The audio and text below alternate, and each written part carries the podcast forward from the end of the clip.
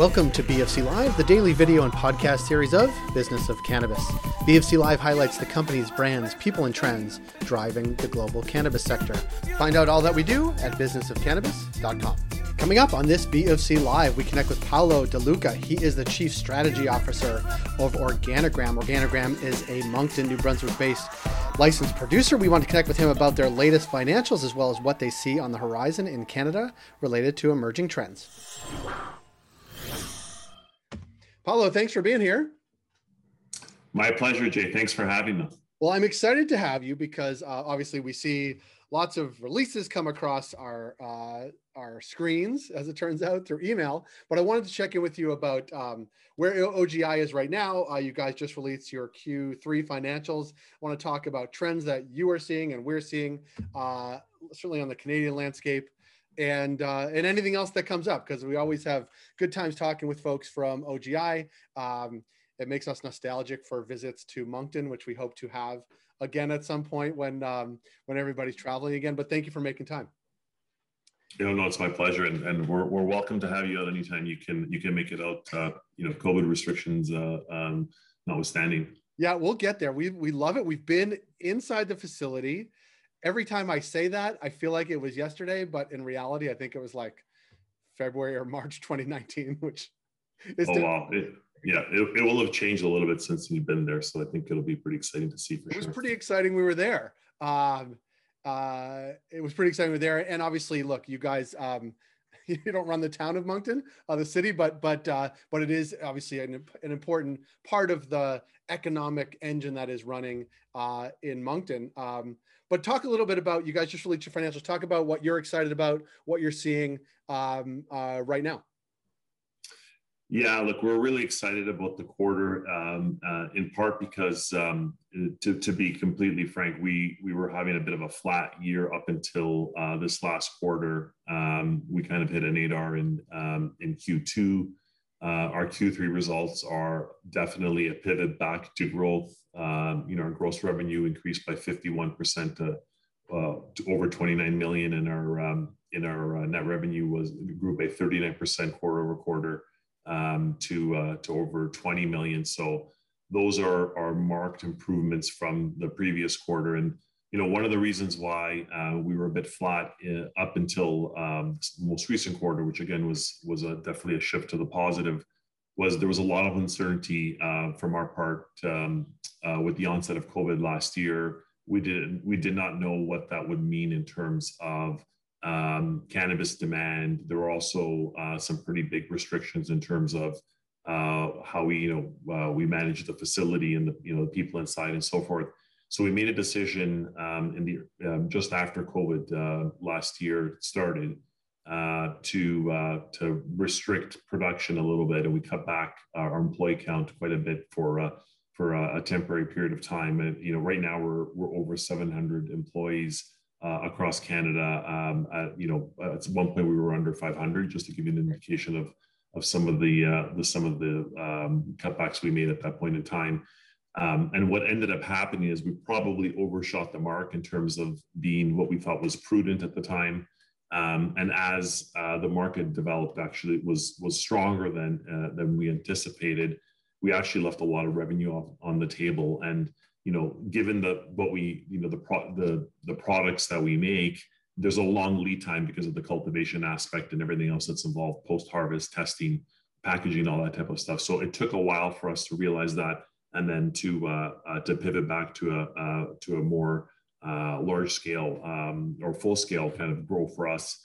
Uh, and now we're actually at the point where there's so much demand that we're we've we just announced yesterday that we're looking to complete our phase 4C, which is substantially complete but requires a bit more capex, and that will take us up on our production capacity even further. So, uh, no, we're we're super excited. Our our Q3 was definitely better than our Q2, and and our Q4 is shaping up to be even better than our Q3. And um, I think uh, you know we're we're in a very uh, um, you know happy place from a growth perspective, and and all the publicly available market share data will support uh, the fact that we're actually gaining market share, and we're we're fourth or fifth probably um, you know nationwide based on the, the numbers that we're seeing so uh, again pretty pretty good for a company that that runs out of you know, historically one facility, now two in, uh, in Winnipeg with our edibles, but, you know, mainly from a cultivation perspective, just one.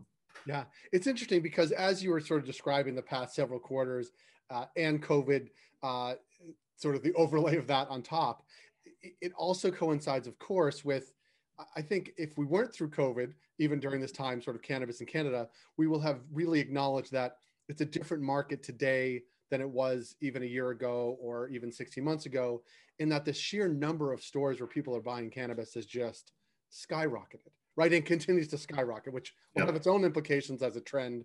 Uh, we even see this week sort of consolidation on the retail front, but just people are finding more places to go buy legal cannabis, full stop. And that has to have a beneficial impact on companies like yours that have distribution, that have brands that are across the country. Like it's a bit of sort of right sizing both sides of the consumer experience from a product development perspective and a retail perspective. And at some point, I think likely within the next year, we will like right size what that market is. Is that sort of how you view it? Like, you know, the production was way ahead of where the consumers could actually get it and now consumers can get it in places many more so and like it's right sizing the sort of size on both ends of that yeah and i think the one thing to, to note in terms of the proliferation of stores there's def- definitely been a massive increase in the number of stores nationwide. But then you almost have to look at it on a province by province basis because ontario went from being severely under indexed for the number of stores that it needs for a population. And now it's really like gone gone crazy. Like we're over 800 stores now in Ontario, and then you have provinces like Quebec, which have the most sales per store in Canada, but they don't have that many stores. So when they open up, you know, five stores, that's a, a much more, um, you know, has more um, influence than the same number of stores in Ontario. And then in Ontario, there's a further dynamic in that a lot of the municipalities have not necessarily opted in yet. So in Toronto, they've opted in. Obviously, tons of stores in Toronto, and then even within Toronto, it's uh, it's concentrated in a few you know distinct areas.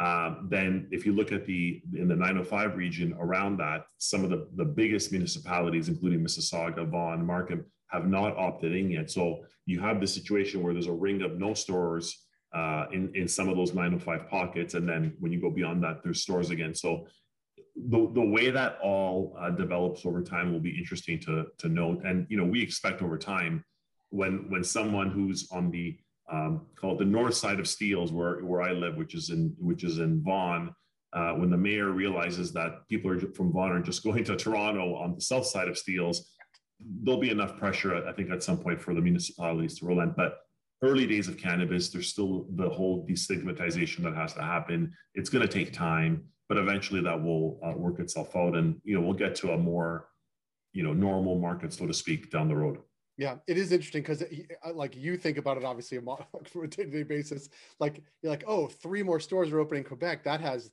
this type of impact on sort of cannabis overall whereas the same you know five new stores opening in downtown toronto probably have a minimal impact but it is sort of balancing that you know and then also planning ahead you're talking about the operations like it, it, it's it's a challenging industry overall. Those types of things to like get up to. I don't even know if when when you guys are predicting sort of full speed from a like a retail perspective, and then how to answer that demand and sort of then to attract consumers, get them the first time, second time, and all those things. You know, these are grand challenges for a sector. Boiled down to a company like Organigram is, you know, these are the strategy decisions you're you're constantly making. Yeah, and I think the other thing that you, you kind of touched upon, I think there too, is you know now that Ontario has the number of stores that it has, you know, it representing call it forty percent of the Canadian population, and the number of stores, you now have to think of when you launch a SKU, your ability to sustainably, per, to, you know, um, uh, fulfill your your purchase orders for that number of stores. So you, it's it's a very different paradigm than it was call it two years ago. Uh, and so I think you're going to see kind of this kind of barbell approach where, um, you know, 80% of your revenue is coming from, you know, just a handful of SKUs or, or you know, 20% of your SKUs, uh, because you really do have to, you know, build into your consideration how reliably you can you can feed that beast, which is, you know, the the big province with the with the big number of stores, and, and at the same time also be able to deal with those uh, those obligations you have with the other provinces. So I think that that will separate some of the winners and losers. Uh, you know, people who can who can you know reliably uh, deliver on that that promise. Yeah, and one of the things, uh, because you're saying it and it's over your left shoulder, uh, or is your right shoulder? I can't tell through Zoom. Um, but but shred like if you when you um, when you do the Ontario Cannabis Store, they release their sort of top search brands, I guess, on a monthly basis. But shred continues to be sort of, you know, in their grid, top and in the number one slot. Like I, I mean, that must be rewarding to sort of launch, you know, develop a strategy, launch a product, get it on shelves, keep it on shelves, and then have consumers think about it really positively over time. Like obviously that's rewarding but but like when you're looking at it internally are you looking like if we have shred and we know that that's an entry point and it's a large format a value format like how else do we build upon that? Like obviously that's the sort of strategy but but how difficult is that to execute in real time uh, and then ongoing?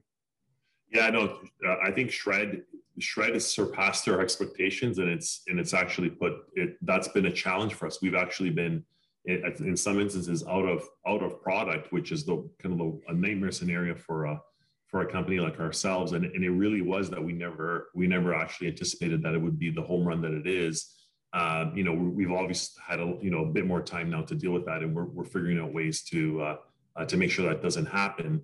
Uh, but we're looking at you know we've we've launched, we've had line extensions into Shred. We've launched um, you know a pre-roll format, uh, 14 uh, half gram pre-rolls in uh, in uh, under the same uh, brand, and we'll be looking to leverage that brand uh, going forward. Like Shred's been the number one search brand on the OCS website for eight consecutive months.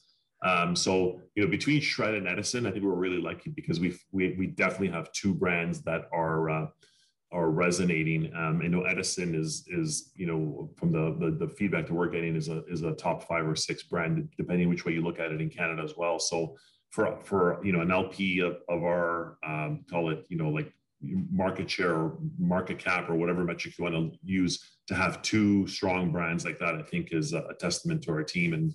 Uh, we'll be looking to leverage that going forward with line extensions. So uh, these are we finally are getting to the point where there's real brand equity, and I think these are two examples for us of, of that happening. Yeah, yeah, and as you as you look ahead, I mean, we talked about it a little bit. Um, like, and I don't want to sort of put you on the spot and project things you're not supposed to be projecting publicly, but like when you look ahead at like the next year of cannabis in Canada specifically, like like how, how are you looking at it from a corporate perspective? Are you saying like we expect another 800 stores in ontario and you know alberta to sort of right side the stealth bc some exciting sort of growth or opportunities? Like do you look at it countrywide? Or are you looking at a province to province or even municipality to municipality thinking about where the brands grow and resonate and sort of your work with retailers as well? Yeah, we we have to think nationally, um, and then within nationally, we we have strategies to deal with each of the the unique provinces because the models are very different across across the country. Um, I think it, it's become easier in the sense that as now that Ontario at least has a, a more pro rata presence, or you know there is you know over indexing if it, or or at least indexing to the, the store count, the sales are starting to match what the population should look like. So you know now things are coming into into focus a bit better. We have the ability now also um, to to predict our, our, our sales and, and demand a lot better than we did. And I think other other competitors would say the same thing. The the the dust is settling a little bit. It was it was so confusing earlier on. There there, there were massive changes in market share uh, in provinces, and, and it was really driven as much by what what people could produce versus what the actual uh, sell through demand was. Um, but from from our perspective, I think having these two anchor brands to to work off of um, and having again a deeper pool of stores to sell into that makes things a little bit easier from a from a forecasting perspective. And that we have a clear sense of you know where our value proposition is. And so again we can we can leverage that. Um, but in terms of of the overall size of the market how that's going to grow um, again i think that'll be a little bit easier going forward to predict than it has been the last year where you had all these you know in in and out influences in terms of covid and stores being open and will Ontario actually open the stores if the if if the, the people can't walk in, and so that's kind of hopefully going away for good. Um, and uh, yeah, no, I think uh, and you know we look at all the industry forecasts that uh, you know Headset and BDSA and others put out there. Um, you know, there's a chance that we're we're underestimating what the actual ultimate demand is. When you look at a province, uh, a state like Colorado, that did uh, you know over two billion of sales. They're they have a population of less than six million people. So you know, you you equalize that for Canada. Now the regs are a little bit different. It's more mature. There are differences there, but even if you do 60 or 70 percent of that in five years, you get a very a very different number than what people are projecting for Canada now. Uh, and a lot of it also is going to depend on how quickly we can convert, you know, the illicit market into uh, the legal market. I think the industry's done better. I think we probably were, um, you know, I think with the, with the value formats in particular and the larger formats, that has really made a big change into eating into the illicit market, converting the illicit market. I think the the, the store presence, the ability for someone to walk to a store with uh, I, again, you know, stores in, in high density areas, that's that's been a, factor as well. Um, and yeah, there's more as producers. There's more more to do. We have a lot more work to do in terms of uh, the value proposition. We're a little bit handicapped on edibles because of the THC, the 10 milligrams of THC per package. But you know, we we have to we have to figure out a way in, in the absence of regulatory change to to find find ways of of uh, bringing over some of those consumers. And I think part of it is the value prop, making sure the pricing makes sense, and some of it's going to be innovation, which is um, going to be paramount to growing uh, the industry. Yeah, it's like all these um, factors, right? Like when the history of Canada cannabis is written in Canada over the past several years, we're looking back, say five years we're looking back, it'll there'll be a sub chapter on all these things as it relates to like even COVID growth, like retail sales in Ontario, um, large formats hitting you know hitting consumers and then transitioning over. I even think the you know the the larger the larger numbers of pre-rolls per pack and smaller like i think right. that has been a major yep. innovation like smaller joints i'm not sure that's an innovation but actually coming to market and, and consumers coming to that um, producers being able to right size their operations to meet consumer demand and distribution right. across the country it's a little bit of all of that that has been like why this coming out of covid versus going in feels different and and maybe on a slightly different foot uh, and a better foot frankly than when everybody went into covid Hundred percent. I couldn't agree more. Yeah. Plus, you know, we've been in the basement for that long, so we're ready to go go explore go explore new stores and uh, and new products. Uh, Paolo, I really appreciate the time. We look forward to connecting with you down the road and hopefully spending a little bit of time in Moncton in the next year. That would be awesome. And again, thanks for having me, and uh, all the best to you in uh, in 2021. Uh, you got it. Thanks, man. Thanks, Gene. That was Paolo De Luca. He is the Chief Strategy Officer of Organigram. If you like this program, please rate and review us on Apple Podcasts, Spotify, wherever you heard the show. It helps support the work we do. We're able to do what we do because of our ongoing partners, including Alterna Savings, Cannabis at Work, Cannabis Benchmarks, Can Delta, Gallagher, Headset, and Torque Maine. Find out all that we do at businessofcannabis.com.